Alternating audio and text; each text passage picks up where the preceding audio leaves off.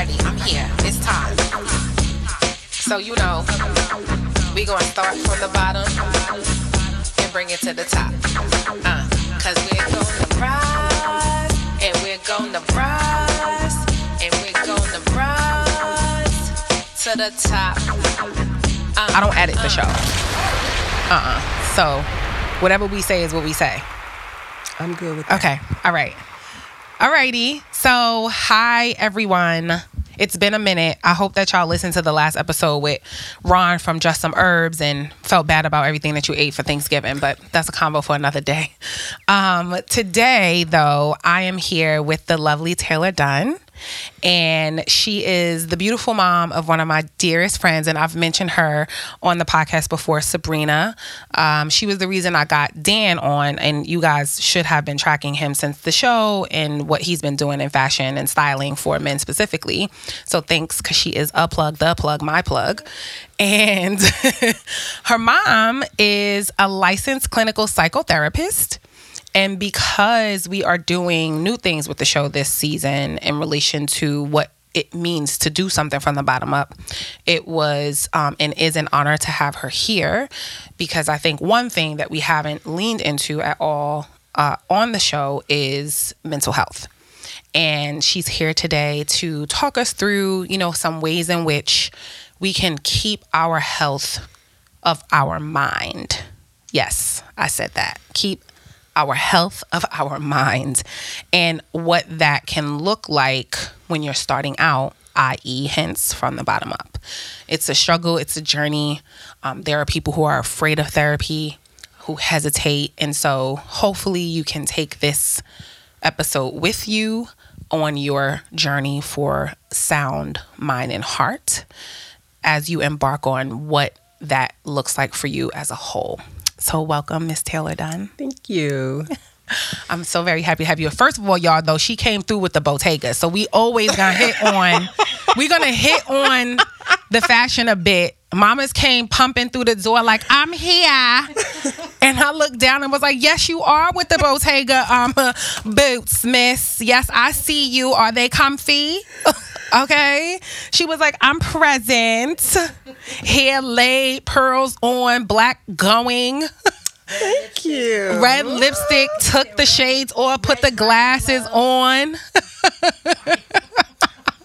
well, you know, my daughter is very fashionable, but she is. But I taught her everything that she knows. I did. Tell her, mother. Okay. Tell her. like it wouldn't be you if it wasn't me. yes, she does. that is hilarious. Well, I'm happy to have you here. Thank you. I'm glad to be here.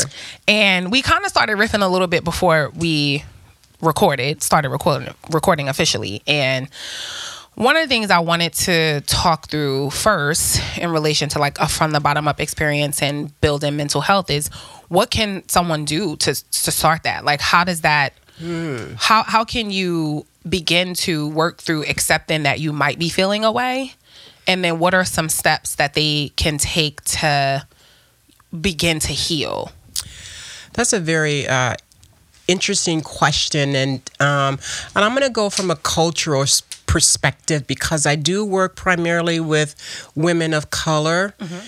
and uh, people of color. You know, broaden to that, but you know, historically we did not go to therapy, mm-hmm. and so when I first started uh, working with women, I came through substance abuse. Okay. So I was working with them in substance abuse treatment programs. But I do remember uh, at a hospital setting where I was evaluating, and what I realized. Uh, this particular black woman is that young woman this was in the crack cocaine epidemic, okay. and she had had her children removed, and she was homeless, yeah. and she was applying for welfare. And they told her you got to go see this psychotherapy person. Yeah. And I'm, you know, I had nine kids, and not all of them in oh foster God. care. And yeah. I'm saying, okay, I'm asking her my depression question. So, all right, do you have a low mood for the last 30 days, every yeah. day, all day? Nope. Okay. Have you this, this, that? Nope. Well, what about this? Nope. So I stopped and I said to her, I said, if you're not depressed, you ought to be. So what I recognize That's not funny, but that's clutch, right? yeah, it is because what I realize is that we have so many uh, issues that are piled upon us as women of color, people Mm-hmm. Yeah. of color, that we're in a perpetual state of depression that we don't even realize. Mm, wait, can you say that again? We have so many things piled upon us as people of color that we Mm-hmm. are in a perpetual state of depression and we don't even realize it. And that's the key right there. and that's the key you don't realize it and so so then therapy is not common to us Mm-hmm. uh as common as it is now it is it's much better now Yeah. so what i do a lot of in my practice is psychoeducation but people do have to come to a point of realization that something's not working and Mm-hmm. i get people who have been suffering with like a symptom five years Mm-hmm. before they finally decided that they're going to make that call. It can be very difficult for people to admit that they themselves are not handling something well. Right. And it usually takes some kind of traumatic instance. Yeah. You know, case in point, I have a, a woman that I'm seeing, and she is of uh, Jamaican culture. They really don't do Yeah. therapy. Yeah. Caribbean people in general are very much against a lot of. But her of that. job sent her. Yeah. Okay. Okay. And so a lot of people who come from their jobs, people of color, something has to happen. Yeah. Like she had an episode with her supervisor. Okay. And so they said, okay, we're not going to fire you, but you need to get some help. That's how I got her. Got it. So, you know, and then people ask, "Oh, how do I deal with anger management?" And I don't I don't give strategies for anger management. Mm-hmm. I work with the issues that made you angry. Right. Right. Okay, right. the, right. the core issues. So we have a lot of core issues, Mm-hmm. you know, that accumulate over our lifetime yeah. until then something is just so heavy that you just can't. Right. You break. You break. Yeah, you You, break. you break. Yeah. You break. And then you might make that phone call. Right. So if if a person though has broken and they know that they need some sort of support, but Mm-hmm. maybe they still really aren't ready to make that phone call, what would you advise they do? Make the phone call. make the phone call. Stop, stop, you know. Yeah. Make the phone call. Yeah. um, because that's really how you're going to get the support. Mm-hmm. If you if you've tried all those kind of things, you know, talking eh, sometimes you're talking to friends. Yeah. And generally what you get back from friends is the same thing that you give them, the same thing that you know they know. Right, right, right. You know, and then you kind of just like, oh, I just It's mushing shit yeah. around. Yeah, Yeah, you're just yeah. mushing it around. And and then you can, you know, friends are supportive, parents are really supportive. If you have a parent that you could talk to, if you have a network of people that Mm-hmm. you can talk to, but lots of people finally come to therapy because they just start getting back, you know, that's my friend, she loves me, you know, Yeah. she just go, yeah, girl, you right, yeah, girl, you right, Right, right. You know, when you need to go to a deeper level, and they don't know, Right, right. so make the phone call. Okay, so let's make the phone call. What do you do to help ease a person's angst around the fact that they've just made the phone call? Like how are how are what are your sort of like um ex- ex- integration steps? How do you pull them into just they made that they made that call, now they need to be comfortable with the next thing and how do you get them to that point? The first thing I do is I answer the phone. That's the best thing to ton do, of right? therapists do not. Oh, okay. A ton of therapists do not. I have people tell me, "Oh my God, you're the only one who picked up," because I realize that when people uh, make that call, Yeah. they're in crisis. So I always try to answer the phone when I when someone is calling, and and I do a pre-screen Okay. over the phone. So my first thing is to kind of find out so you know what's going on, a little bit about who you are, and what I'm doing is I'm assessing um, if your issue matches my skill set. Right, makes sense. Yes, and because if I can help you, Right. if it's something that I that uh, you know, for example, once I got a guy who called me and he uh, had some uh, sex addiction. I don't do sex addiction, Mm-hmm.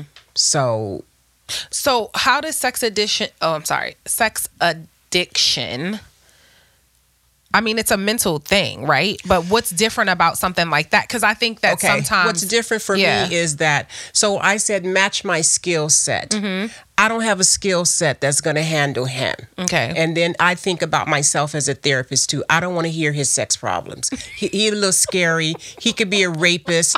He could be a lot of things. I mean, I'm I mean, I'm not the person Right. best suited for that. okay, So a lot of times when people do select their therapist, they are looking for people who work in that area. I have some got it. specialty areas. Okay, You know, understood. so if you go to your insurance company, which is where you normally go first Mm-hmm. to find uh, some resources, they have a list of all the areas that I work in. Okay. Mm-hmm. I that, understand. That are my Okay. specialties. And so I wouldn't take his case because I'm not really well equipped. Here's the biggest thing for me I don't have any empathy for him.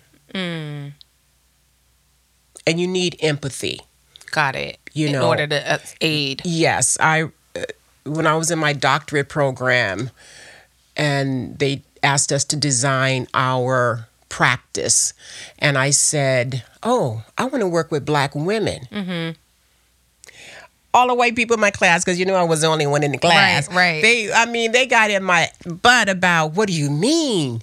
Well, just, just what, Just I, what I said. Yeah. You know, I want to work with women of color because there's nobody specializing in us.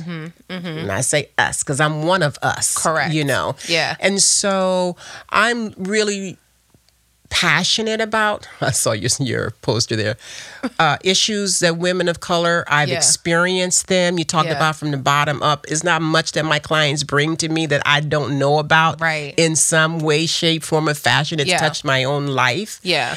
and and so I have great empathy, and that makes me really good. Yeah, and that I think if I can just I'm going to interject for a second, that is one of the things that just as a person who is still I'm not not open to therapy. I think part of why I haven't actually mm. moved through that is what you just said in that there is something to be said for someone who has experienced what you have gone through to some degree. So for me, I know that most of my issues stem from my father's passing mm-hmm. and not because he wasn't a great father, more because I feel that I was robbed of time. Okay. So I need someone who understands grief on that level and who's experienced grief of someone who they revered so greatly and mm-hmm. wanted all the time that they could have and had built their life upon which they would believe that person would still be around.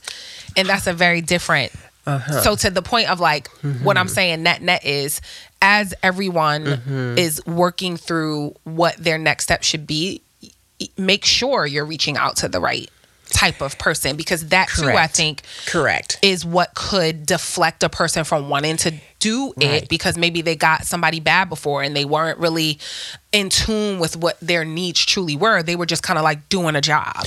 So it's I I commend you for actually being honest with yourself mm. about what you're willing to do and take on and not just say this is what I do for work so like I'll talk to anybody.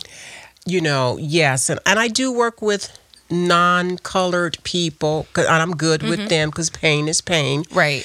You know, but I I appreciate your comment in reference to experience because, you know, I don't use I use my my academic. But that's not really the core. Yeah. You know, so the success of therapy is the person of the therapist. That's what makes the greatest difference in the outcome. Um, the other outcome is who you're matched with, Mm-hmm. and all the research says that you you do better with a person of your own ethnicity. This has been researched. Mm-hmm. Yeah, yeah. But there's not a lot of therapists of color, so Yeah. when you call, you may not get that necessarily Yeah. you should still take therapy if you can, but you want somebody who you feel comfortable with. Mm-hmm, um, How old were you when your dad passed away? I had just turned 30. Okay. Yeah. So my mom died when I was 26. Okay. And so if you called me and you were talking about, you know, uh, Yeah. you're a young woman and this was the grief that you were experiencing, I wouldn't necessarily say to you, oh, yeah, well, my mom died too. Yeah. But I would understand Correct. what exactly where you are. Mm-hmm. and some of the things that you're going to have to cope with going forward. Yeah. And what some of those feelings could be. Yeah. How does one um what are your recommendations for truly putting into action what is happening in your therapy session? Cuz I feel like sometimes people go to therapy and they just it's like a it's become a topic du jour, right? People love to say, "Get therapy." I have a therapist, whatever. But but they're not even taking heed to or Absolutely. acting on what they're allegedly learning in session. So it's either Okay. like you not doing the right thing or your therapist is not doing the right thing. So like what what do you suggest is done? Very good question because Taylor Dunn, I do not play. There's a I ton can of tell. people. I said she came stomping up in here with Right. them damn Bottegas on. There's a ton of people out there who need therapy, and I'm not looking for somebody. So I'm committed. And so I tell my people, um, I will work hard for you, but if I think I'm working harder for you than you're working for you, then we got a problem. Yeah, yeah. Okay. But the thing that I, I t- psychoeducation is what I teach a Mm-hmm, lot with s- people of color because they don't, they never had this experience, so they don't really know what they're doing yeah. uh, I'm not a venting place. I'm not a garbage can for you to just come and drop your shit and vent. Venting is not therapy. I teach them Mm. That's things. good though. Venting is not therapy. Venting that is not on therapy. a t-shirt. You know, mm, okay, good. And so I teach them about reflection and introspection. Expound. And what I mean is that when we're first we after we've decided that we're going to work together, we, we set goals. What's what your issues? I diagnose what your, what your issues. We agree this is what we're going to be working on. So your weekly session is divided into two parts. I call one of them reflections, and I call the other one your agenda. The reflections are what we talked about last week. Mm-hmm. Because I tell my clients, you get an hour, you get a 45 minute hour Yeah. with your therapist. It's 168 hours in the week. Right. The rest of those hours, you are with you. And you're mm-hmm. supposed to be taking something out of that interaction mm-hmm. and ruminating about it, thinking about it. Maybe it'll uh, spur you to change or shift or try something new or something different. That's what the therapy is. You actually do the therapy. You actually do the work. That's the work. So if I get somebody who's coming to me every week, I got a couple people like that Yeah. and uh, it's just the same stuff every you know and you just Yeah. and, you know and you're not then i'm going to address that Yeah. i'm going to address that you know uh, one of my greatest gifts as a therapist is that i'm confrontive So Min- do you find that typically that's not the way therapists are? They kind of just sit back and like is it is it more sit back and be quiet? Is it passive aggressive? Like what do you think is typically more, the case? It's more, uh, you know, Eurocentric training taught therapists to sit back and be quiet and allow the patient to do the introspection that's thinking inside and Mm-hmm. that they do all the work. And you just sit back and every now and then you po- you stick a question in there like oh how does that make you feel? So i tell people i am not that therapist. Mm-hmm, Uh, first of all i'm very interactive because we as people of color interactive you know, we go to the movies, Movies, we talking Right. you know we clapping. Yeah you know you go to the white theater they're like shh, shh, shh. Right, right, right, right. so we're very interactive. I'm interactive. Yeah. And so I'm talking with you. This is a conversation. Mm-hmm. And I ask questions Hmm. to get you to go to those deeper levels that I know you need to go to. Mm-hmm. And if you don't go to them, then I'm asking questions about what's happening for you that this you're not going, you know, Right. to those kind of deeper levels. But I, I really have to teach people of color how to be in a therapy process. Mm-hmm. And really, you know, I stand on the position that the work is done by you, Yeah. not, really, not really by me. I make awarenesses. You got to do the work, Yeah. You know. And if you come back every week and you're not working, then we're going to have a problem. Right. And that would kind of, I mean, we have to make the call. I know you said that. I don't want you to um, punish me for saying something that goes against what you're saying. That's But, fine. That's fine. Um, that in and of itself too is not not suggesting that people don't get therapy, but please remember that part of that process is hard like you have to work whether you make a call or not you have to work at something so you you can either work at staying in your state because that's also being It sure doing work, is.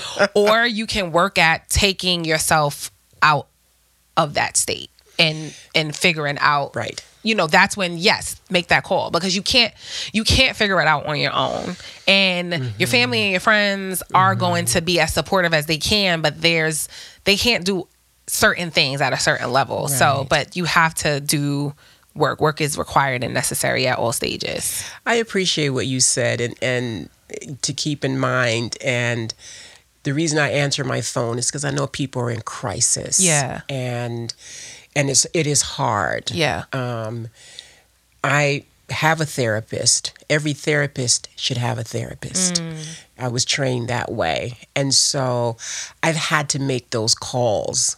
And you know, when I'm working through my own processes and I'm always I always have a third eye open for Yeah. therapy with, you know, uh, what my clients experience.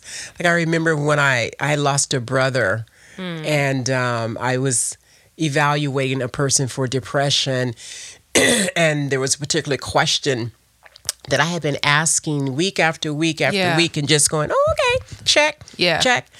And when I was now experiencing some loss, I asked that question and then I go, oh. yeah that's what that feels like. yeah So it, you know, I was trained that a therapist should always be in a therapeutic process mm. because that does keep you in touch with what a client can be going through. Mm-hmm. Um, I'm a bit firm as a therapist. Mm-hmm. I do modify and I am soft and I know how to be soft uh, when I need to be soft, but you know, I am an a kind of an action oriented. Let's let's do this. Yeah, we let's gonna do be the work. in it. Yeah. Let's let's go ahead and do this. Right. I tell people it's not easy. It's not a feel good necessarily. Mm-hmm. It's gonna hurt and it's hard. Yeah, I think that's one thing that so the beauty of uh, social media because it's good and bad and indifferent. But it's that's one thing about it is just the access that we have to see so many things um, from people going through in real time their own experiences to maybe something that you are able to read and digest. Um, so I do appreciate social media in the in that sense of telling people being open and honest about what is actually happening and how they have to work really hard to make something else happen for themselves. Mm-hmm. And this whole, you know, sugarcoat that n- normally would take place or things that we might not have been able to see. Again, we now have the mm-hmm. opportunity to see that in on Instagram or TikTok or like wherever it is. But then on the flip side, it's like you also can't go to those places for therapy. So, what do you think about, or rather, have you thought of integrating yourself into those spaces to do some of that work? Because you have like pages like we are we are the urban. I think that's what it's called, we the urban or something, and they are they they do a lot of um they post a lot of like quotables. Yes. And most of them are, to me, centered around some sort of mental state that you can mm-hmm. be in. Do you have aversion to those types of things, or do you would you see yourself being able to come into that space and like in your like educational way to at least open up the door for people who might need to make that call but will pick up their phone mm-hmm. 1st mm-hmm. and not dial it but they'll go and scroll Okay. That's such a good question for me. Thank you for asking that. um, and I kind of think that I struggle. I struggle with that. Um, my concept of therapy one is it's private. I'm in private practice, um, and and I see the quotables and I love them. I think they're all great. I generally have I have had clients come to me and saying, "Oh, I've been doing the Black Girls for Mental Health on Instagram, but that doesn't really get to your issues." Um, you know, and then I realized that I had to call somebody, mm-hmm. right? So I've had I have had clients who have used those things and they've sort of introduced me to the ideas of that. I kind of feel though like, you know, therapy can be so personal. Yeah. I'm going deep. Yeah, I don't yeah. know how to do nothing else but go deep. Yeah. And it's personal. And for example, uh, one of my specialties is childhood sex abuse trauma. Mm. Okay. Trauma in general. Mm-hmm. Um, I don't know if I think that's such a, a good topic to talk about in a social a social media way. platform. That makes sense. You know, so you can only stay light, you know, with a quotable kind of a dynamic, you Yeah, know. yeah. And some of those are really they're really great. I enjoy them. I don't have time to do them. I would need to hire somebody to do something like that for Yeah. me. Hence that would be my daughter managers Right. area. you know, that's something that's something them. I don't know how to do it. you know, that's something that she might want to set up for me. I've had some of my clients say, I, "You need to have something Right. like that." Yeah. um, you know, and I'm kind of in a space too of transformation for my Mm-hmm. practice, trying to. So many people are calling me. Yeah. They're calling me like on Sundays. I had someone Yeah. call today. Yeah. I answered the phone and I just really said, okay, I'm just checking in. If you don't want to hurt yourself or somebody else, please call back Yeah. tomorrow during business hours. Yeah, You know, because I need my Sunday too. Right. But this is happening so much, so frequently now since we've gone through COVID. Right, right. I People can imagine calling- how much. Well, Ooh. we see it, right? Yeah. It's not even imagine. We get to see see, every day what the effects of Yeah. being alone. Yes. Really. Like Yes. actually let's talk about that. What what are some what is your recommendation for people who actually don't know how to be with themselves? Like how can you mm. get how can someone listen to this and say, all right, I, I definitely know that I'm not the person that can be alone. So maybe I need to like do this. What would you recommend someone does? And that's interesting. I'm not going to necessarily, if you're going to be alone, right? So I teach mindfulness meditation. Mm-hmm. And if you're going to be with the self, there's a difference in being alone and being lonely. Correct. Absolutely. Right. So if you're lonely, you need to sort of learn how to make connections. Okay. Having a therapist it teaches you how to connect. Mm-hmm. It's a regular once a week, same time, same station. Mm-hmm. I know there's someone who I'm going to be able to talk to objectively, so you connect. We now have a therapeutic relationship. Right. My Understood. idea is that you're going to be able to replicate creating that relationship in other areas of your, life. Yeah. When I think about being alone, because a healthy person should have alone time every day. Right. And that's where meditation is really um, instrumental. And meditation is so awesome because it it teaches the brain it it it, it reformats the brain Okay.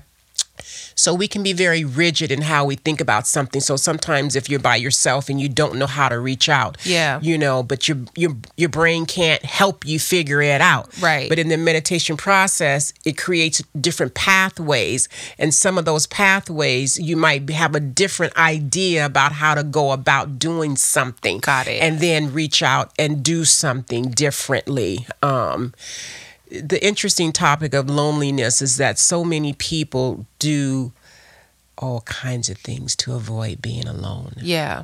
All yeah. kind of really 99.9% relationships that people are in is about avoiding al- Alone. aloneness. Yeah. Yeah. And we are to be connected in relationships. That's not a bad thing. But if you connect and stay connected to a relationship that's not good for you, Right.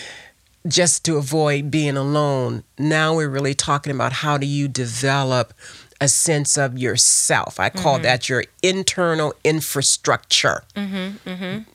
You have to learn to develop how to like yourself, Yeah. you know, how to appreciate who you are and who, learn who, you, are. Yeah. You know, and so then we go on journeys around that where we'll use positive affirmations and we'll use mirror work and What's mirror work? you look in the mirror. It's real oh, simple. I, I thought so, but I wanted to you make sure that that's mirror what that like, was. I'm, like I'm looking in the mirror right now, and I might not say, not fixing your hair. you know, however you do, however you Yeah. look. I do it when I look good. I do it when I don't look Yeah, good. yeah. It's like, you's a bad bitch, bitch. Mm-hmm, I love you. I love and accept you exactly as you are. When I ain't got my wigs on, you know, Right. uh, I ain't got no makeup on. I'm still a bad bitch, and I need to look in that mirror, look dead in my eye, and say that. And people struggle with that. So Yeah. mirror work is looking in the mirror, full body. I teach them looking at every part of yourself, sending it love, sending it acceptance. Mm. So, not going to your man, not going to your girl to get that, right. that it comes from the inside of you. So, then when you go to your man, you go with a level of confidence that says, Yo, I'm a bad bitch. Right, right, You know, so parenting is a hard thing, and our parent generations did not know how to address the emotional side of who children are. I Mm-hmm. didn't know it. I had to learn it.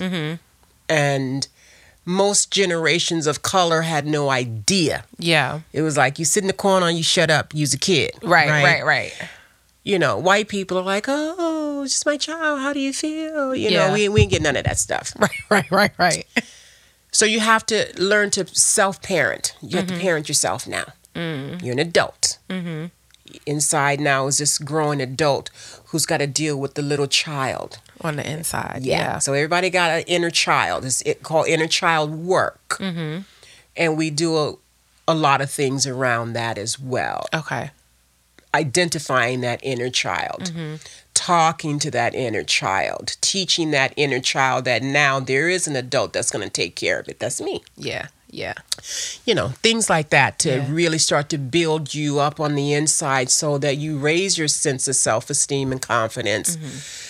And then when you go to relationships, you don't look for the partner to do 90% of that. You got to come with 80 Yeah. You don't look for that validation.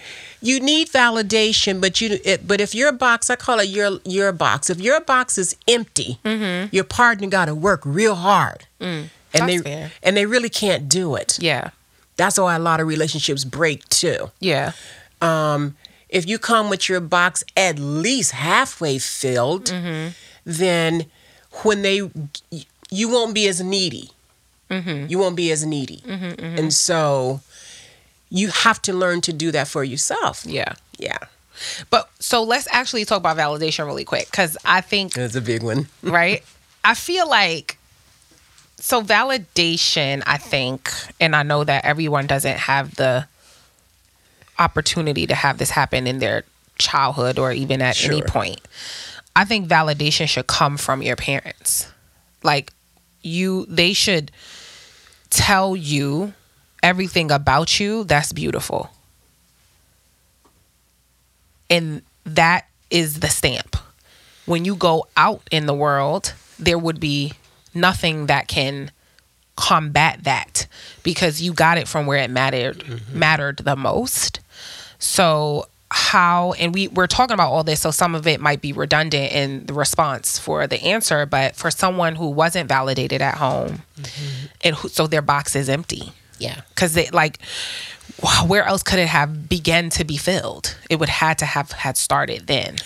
I do agree with you that initially that's where it begins is uh, in the parental system uh, with the parent, you know, but then as I said earlier that our mm. parents they didn't have that.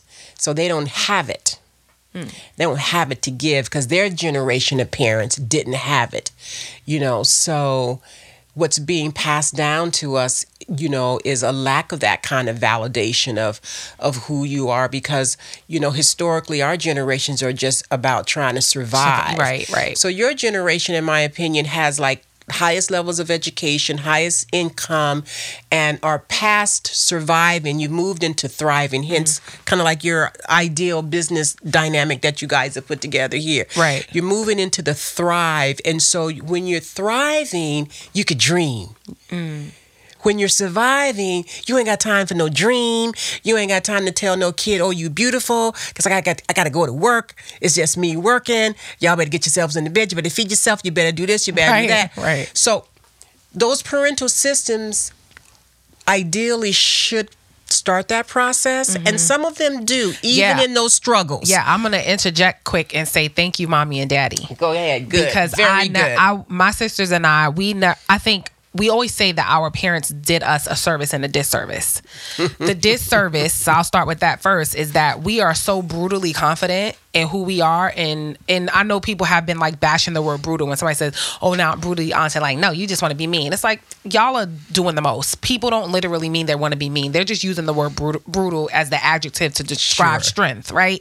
So we're we're so who we are. Um, and that was because I never, there wasn't ever a moment in my home where neither of my parents did not tell me that they loved me.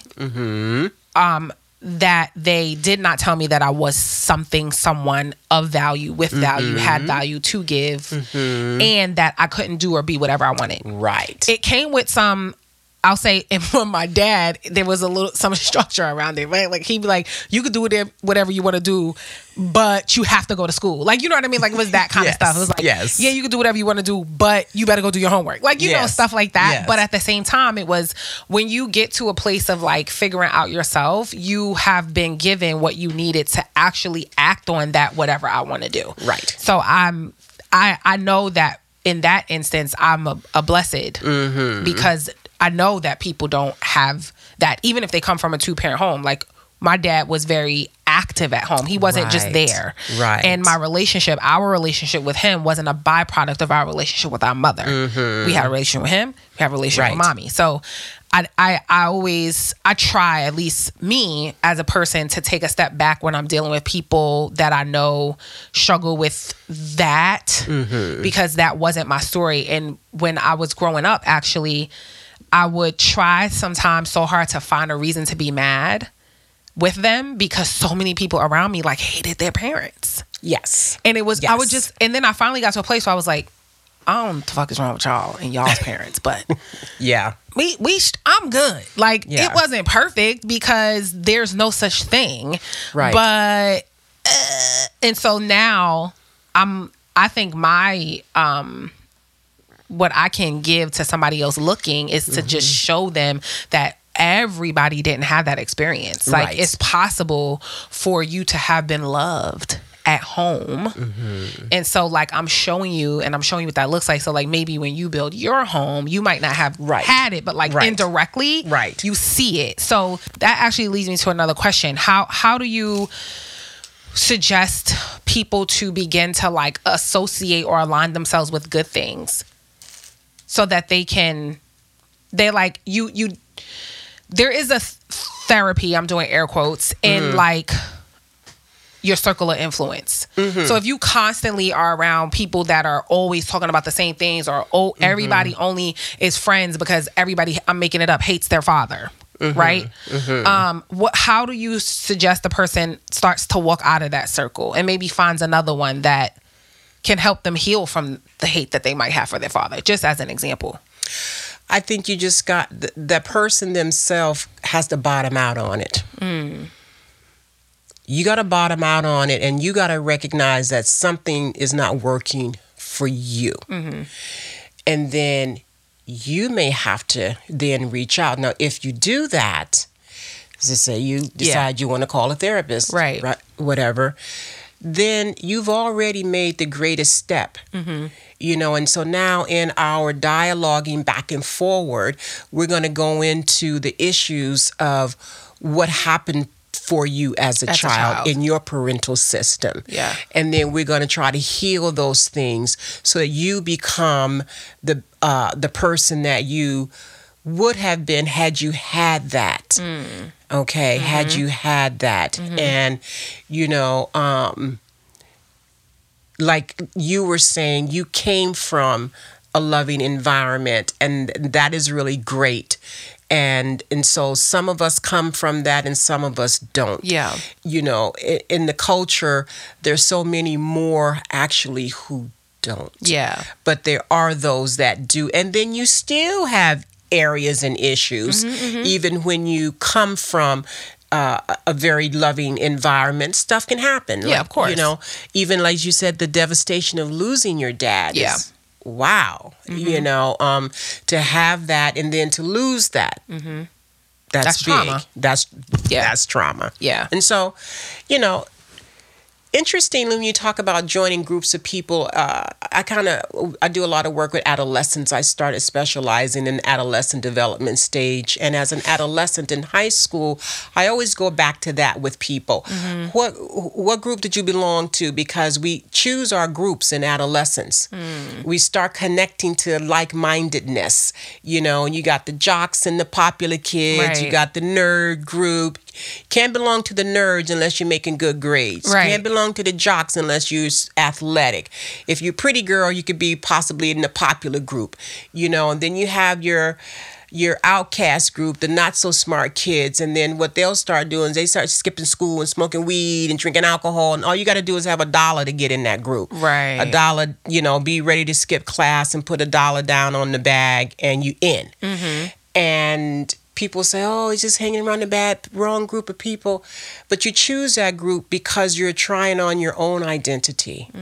You're trying to find out who you are, and those groups reflect who you are trying to, be, be, You yeah. know, and if you're unsure and you're lost, you end up with the smoking weed Right. group, you right. know. Right. um, so you got to figure out that it's not working. Mm-hmm. You want something different. Mm-hmm. If you make a call, I might be able to help you, Yeah. Yeah. depending on how willing you are to make to take suggestions and make And adjustments. help yourself. You must be willing to help yourself. Yeah. Yeah. You have to be ready Yeah. to say, "I'm going to do this." So I want to hit on two other things before we wrap. Okay. Um, this was an amazing like. I feel like I'm having therapy right now. I probably am. Um, A little bit. I do want to touch on just for sort of like the season that we're in. Oh, and, um, yes. Okay. How does how do what are steps that people can take to help keep their mental health, you know, sound during this time of year? It's hard for people just overall with the fact that it gets they have people have seasonal depression, so it gets Yes. dark early, and then that has an effect. Or people get depressed in general just because it's holiday time Mm-hmm. and that has an effect. So, what are some of your recommendations for this time of year around that and how Mm-hmm. people can just like stay healthy and happy? So interestingly, you had said the seasonal uh, affective disorder. We call it SAD, and I have that myself. Me too. And you know the lack of sun. So there's a few things you got to try to do. First of all, you should be taking vitamin D because we generally get it from the sun. When we don't have sun, then we lack vitamin D. It's a very important vitamin and hormone that helps us stabilize our moods as well. Yeah. One of the things I like to do in the morning is I sunbathe. Okay. Is like if there's sun coming through your window, it can feel warm. So I like to put my face in it and just, you know, my my former husband taught me that you tr- just try to get some sunlight, get light, go out, uh, walk, be be in nature as much as you can. Um, it was affecting me in a way that I wasn't sleeping well. And so I really, I practice Qigong, which is kind of like a Tai Chi. Okay. Um, it's very meditative, it's exercise oriented. I work out, I do um, Pilates, I go to the gym now. You know, that I lift weights. That really, really does. Uh, s- working out um, creates uh, serotonin and dopamine in the exact way that medication tries to create it artificially. Right. But exercise creates it naturally, Naturally. in your body. So when I get clients who don't want to take medication, I say, okay, are you willing to work out? Yeah. Three, four times a week. Yeah. I have a current young lady like that right now. And she started last week. She's like, okay, she worked out four times a week. She did her dance routines, Yeah. whatever, whatever. Because she doesn't want to take the medication. She's probably beyond that now. She really is going to need the medication, but we're trying it now. Right, right. We do alternate. So I do al- try to teach alternative, Alternative. Mm-hmm. ways to medication, but those kind of things, you know, working out and then meditation, meditation, meditation, meditation, meditation. Mm-hmm. So like Headspace guys and Calm, these are apps that you can use. you can use the apps. Y'all gonna have to give me a check, but go ahead. Okay, you don't even really need apps. I, I I I listen to Calm and all of that. You know, it's like, uh, I like quiet. Okay. I learned to meditate In silence. Yeah. And so I was listening to this agape uh, meditator, Michael Beckwith, this morning. He talked too much. and you should shut the fuck up, okay? Because this is about being quiet. This is about me listening to me. You talking too much. Right, You right. know. It's a um, distraction. But you can try those things, Yeah. yes, if that helps you because, you know, meditation, I like to say that if you're meditated up, it'll make you happy for no reason. Mm. That's how good that shit is. Mm-hmm, You'll be happy for no reason. And so I, I do teach uh, meditation to my clients as alternative ways to deal with that. During the holiday season, it's a tough time for lots of people Mm-hmm. for lots of different reasons. Uh, let, let's say for loss, and if you lost someone around the holiday time, Mm-hmm. Yeah. and now it's holiday time, and so, so I'm a big believer in rituals, Hmm. and so, like anniversaries of someone that you lost, you know, I had said earlier that I lost my mom at 26. And so every year on her birthday, you know, she loved pink roses. And so I would go out and buy roses Nice. and light a candle. That helped me, mm-hmm, you know. Mm-hmm. Um, did the same for my sisters who passed away. You mm-hmm. know, you can do an empty chair, you can have them at the ceremony or, or at the event if you know, a lot of people don't think about the spirit, the soul of the persons who passed away, but they say that they come to all of your holiday events. Mm-hmm. So they are there. Yeah. You know, so you can acknowledge them, you know, set a plate for your ancestors, mm-hmm, mm-hmm. you know, talk to them as guardian angels. You know, your dad is absolutely Yeah. watching over you. We riffing right now, He's he he- right now. Absolutely. I feel it like right now. Yeah.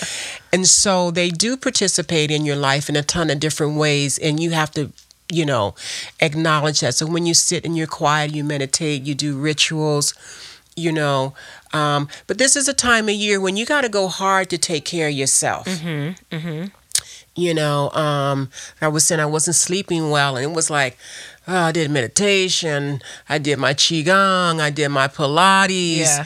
You know, I'm doing all of the things that I tell my clients to do Yeah. because I believe in that. Yeah, You yeah. know, um and that's that's it. You have to try, you know. And I for me, greatest one of all two. Exercise and meditation. Exercise and meditation. Yeah. And then the last thing I want to touch on is retail therapy. Okay. I mean, what's your rec over that? Because that is me. I, I will. So I was saying before we started um, recording that if I if something comes to mind to me that's very frustrating at times, like my dad passing, or I don't know, maybe something didn't go the way that I wanted it to go, or whatever. Like it could be a multitude of things. I find peace in like buying stuff. I'm not gonna do it to my detriment or to be in debt, but I'm like, oh, I like I like those shoes, and I might have been looking at them for a while, and then that one trigger just swipe, I'm done, and I move on. But then I feel I'm fine, like I'm a I'm good. But Until the next time. Okay. So right, let's go into that a little bit. So how what else could outside of making a call cuz I know we got to make the call. I get it. but what else? What You else could be what could be done? I'm not I'm not going to say like to replace retail therapy, but like what's a technique that someone who potentially or who does not potentially who literally will that's their immediate go-to. What could what would you kind of like recommend they do right before they click buy? This is interesting. we go buy it. Um, this is interesting, and so, so, but my basic kind of thought process around the retail as therapy kind of dynamic is is that we really are choosing something that helps us in the moment mm-hmm. deal with difficult emotions. Mm-hmm. And it's a distraction. Mm. It it literally just distracts you away from the emotions that you're feeling. It doesn't handle the emotions. Fair. Which really means then that that emotion just comes back when it's triggered again. Fair. And it comes back and it comes back and you got to keep shopping and you keep shopping.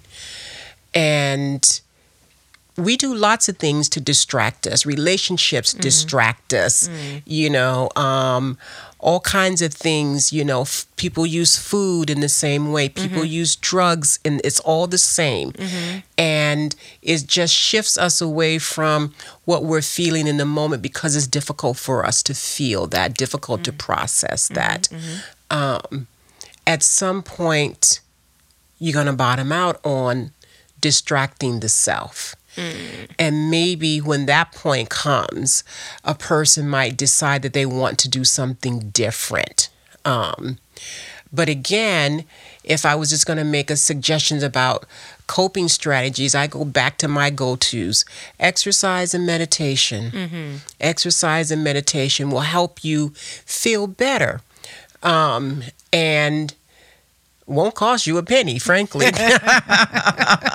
and you can still go shopping when you want, Want to to, have those yes. nice things that you already want to have, but you won't necessarily be using it to avoid the Mm-hmm. feeling. Um, you'll still feel great when you get it, but you'll be managing those feelings in a different way. Um, here's the thing I'm going to say to you about grief. Mm-hmm. So how long? How many years has it been since your dad? nine this year It's been nine years. You said that. So grief doesn't go away never hence If you- why i have if you don't go through it. Mm. It just waits for you. Mm-hmm. It just waits for you. Mm. And it'll raise his hand every now and then. Hey, yo, I'm here. You gonna deal with me? No, I'm going shopping. right hence why i have how, how many how many s- sneaker boxes are on the wall right now? Okay. Okay. It's like now 86 Okay. that's just in the living room that's not the Okay. closets 86 sneakers? Whoa. it's mostly sneakers of sneakers and shoes Okay. yeah shoes mean the same- Okay. Yeah. Don't feel bad. that's just but that's not my closet So the point of doing the shopping though is really about how that tells me how much you're grieving and that it's been 9 years and that you're you talking about you're talking about it. This is how I know when it's trauma. You're talking about the loss in a way that one would think it just happened. Uh, absolutely it feels like it just happened every day exactly. yeah That's because you're still stuck right where it happened and you haven't allowed yourself to go through those really very painful feelings that Mm-hmm. are there. Um, and I get it. Mm-hmm. I get it. I had sisters die. I was crying the other day. Yeah. Because when my older, my big sister died, she was like a mom to me. I didn't want to go through it. yeah So I, I did a workshop. I Right. did a this. I did a that. I was like, I cannot feel like that. I do not Yeah. want to feel like that. yeah yeah yeah But it just waits for you yeah and it's gonna catch you in a moment when you can't get to a sneaker or you got so many that it just ain't working no more yeah and you may have to want to think about doing something differently Mm-hmm. about it um, Well, I used to I used to work out a lot. When he first passed, I worked out a lot. Um Okay. and I go back and forth with working out. Sometimes it's annoying.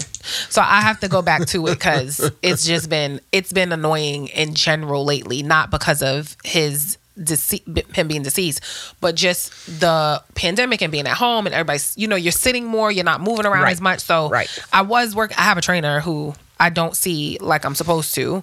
Um, but I do use exercise as a tool to Okay. keep me Okay. mentally sharp and go forward. To keep So, yeah. moving forward. But Yeah. The real issues though for you are when grief comes up too, it also is sending a message that you're actually strong enough to go through it. Right. You're ready and you can go through it and you can do it. Mm-hmm. Okay. I uh, teach my clients when we're doing grief, I did it for myself the other day, is like I let myself cry. Yeah. You know, I get that. Uh, I love uh, Ro- Roberta Flack, Chapter One. It was like the first album I ever owned in my life at age 17, and it's a sad motherfucking album. And I put that album on, and I let myself cry. Yeah. And I did it for a couple days, and then I was like, oh, okay, I'm sick of this I'm shit. sick of it, right. Okay. And then I get up, and maybe, and then I started going back into my my qigong and my Mm-hmm. exercising. And for depression, there's lots of yoga for depression. I Yeah. do yoga so so that I could start to to climb out of that space. Yeah. But every time you cry, you discharge. You make a little bit more space in that that hole where Mm-hmm. the grief is. You create light. You let out some of that pain. Mm-hmm. You know, and so that just means when it comes, instead of going shopping, go go get dad's picture go Mm-hmm. go have a moment uh, talk to dad cry to dad tell dad how much you miss him write a letter Yeah. let yourself have that Yeah. it's not gonna break you because it's been nine years you've been without him you're gonna be okay Yeah. he's still gonna see you through that process Yeah. as well Yeah. and so I teach my clients to make time for grief. You got to make time for Gotta for make it. time for it. I like that. Yeah, make time for it. I'll take I'll I'll take that into action. Yes. Very nice. So we always end the show with three words, psalms, whatever it is, of inspiration on how typically um, you know, you build your from the bottom up journey. But the journey here and the conversation we've been having is about just mental your mental state and keeping that sound. So what are your um, three recs for you know, just being good? Like how do how do you stay good? Uh, as much as you can. Like that's relative. Things happen every day but what are your three pieces of advice for you know just getting through whatever you need to? Oh, that's interesting. Um, it makes me think of this book called The Four Agreements. yes Uh huh. i've read Yeah, that uh, nine okay. times okay. you know, not to take things personally Mm-hmm. was something that really helped a lot. Um, integrity was one that I really thrived on, you know, building a sense of integrity, which really means being honest with yourself Mm-hmm. and being honest with other people. But primarily, it was about keeping my promises to myself. Yeah. So if I said I was going to work out, if I told Shirley we were working out, Yeah. then we worked out because I told her that, Yeah. you know. Um,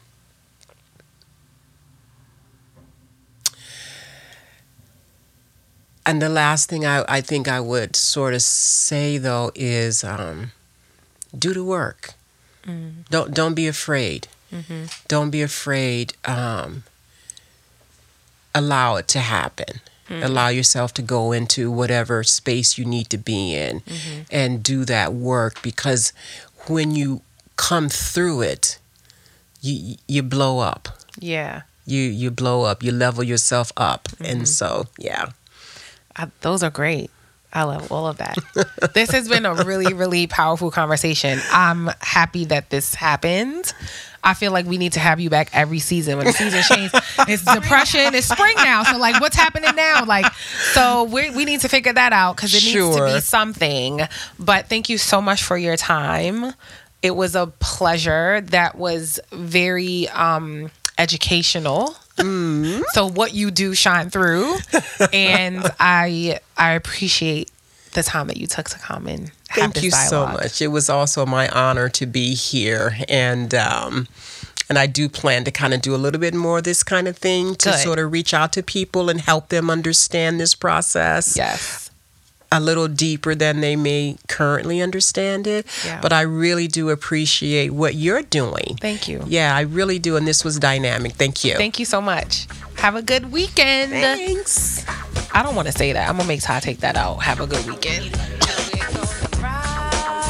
And we're gonna rise, and we're gonna rise to the top.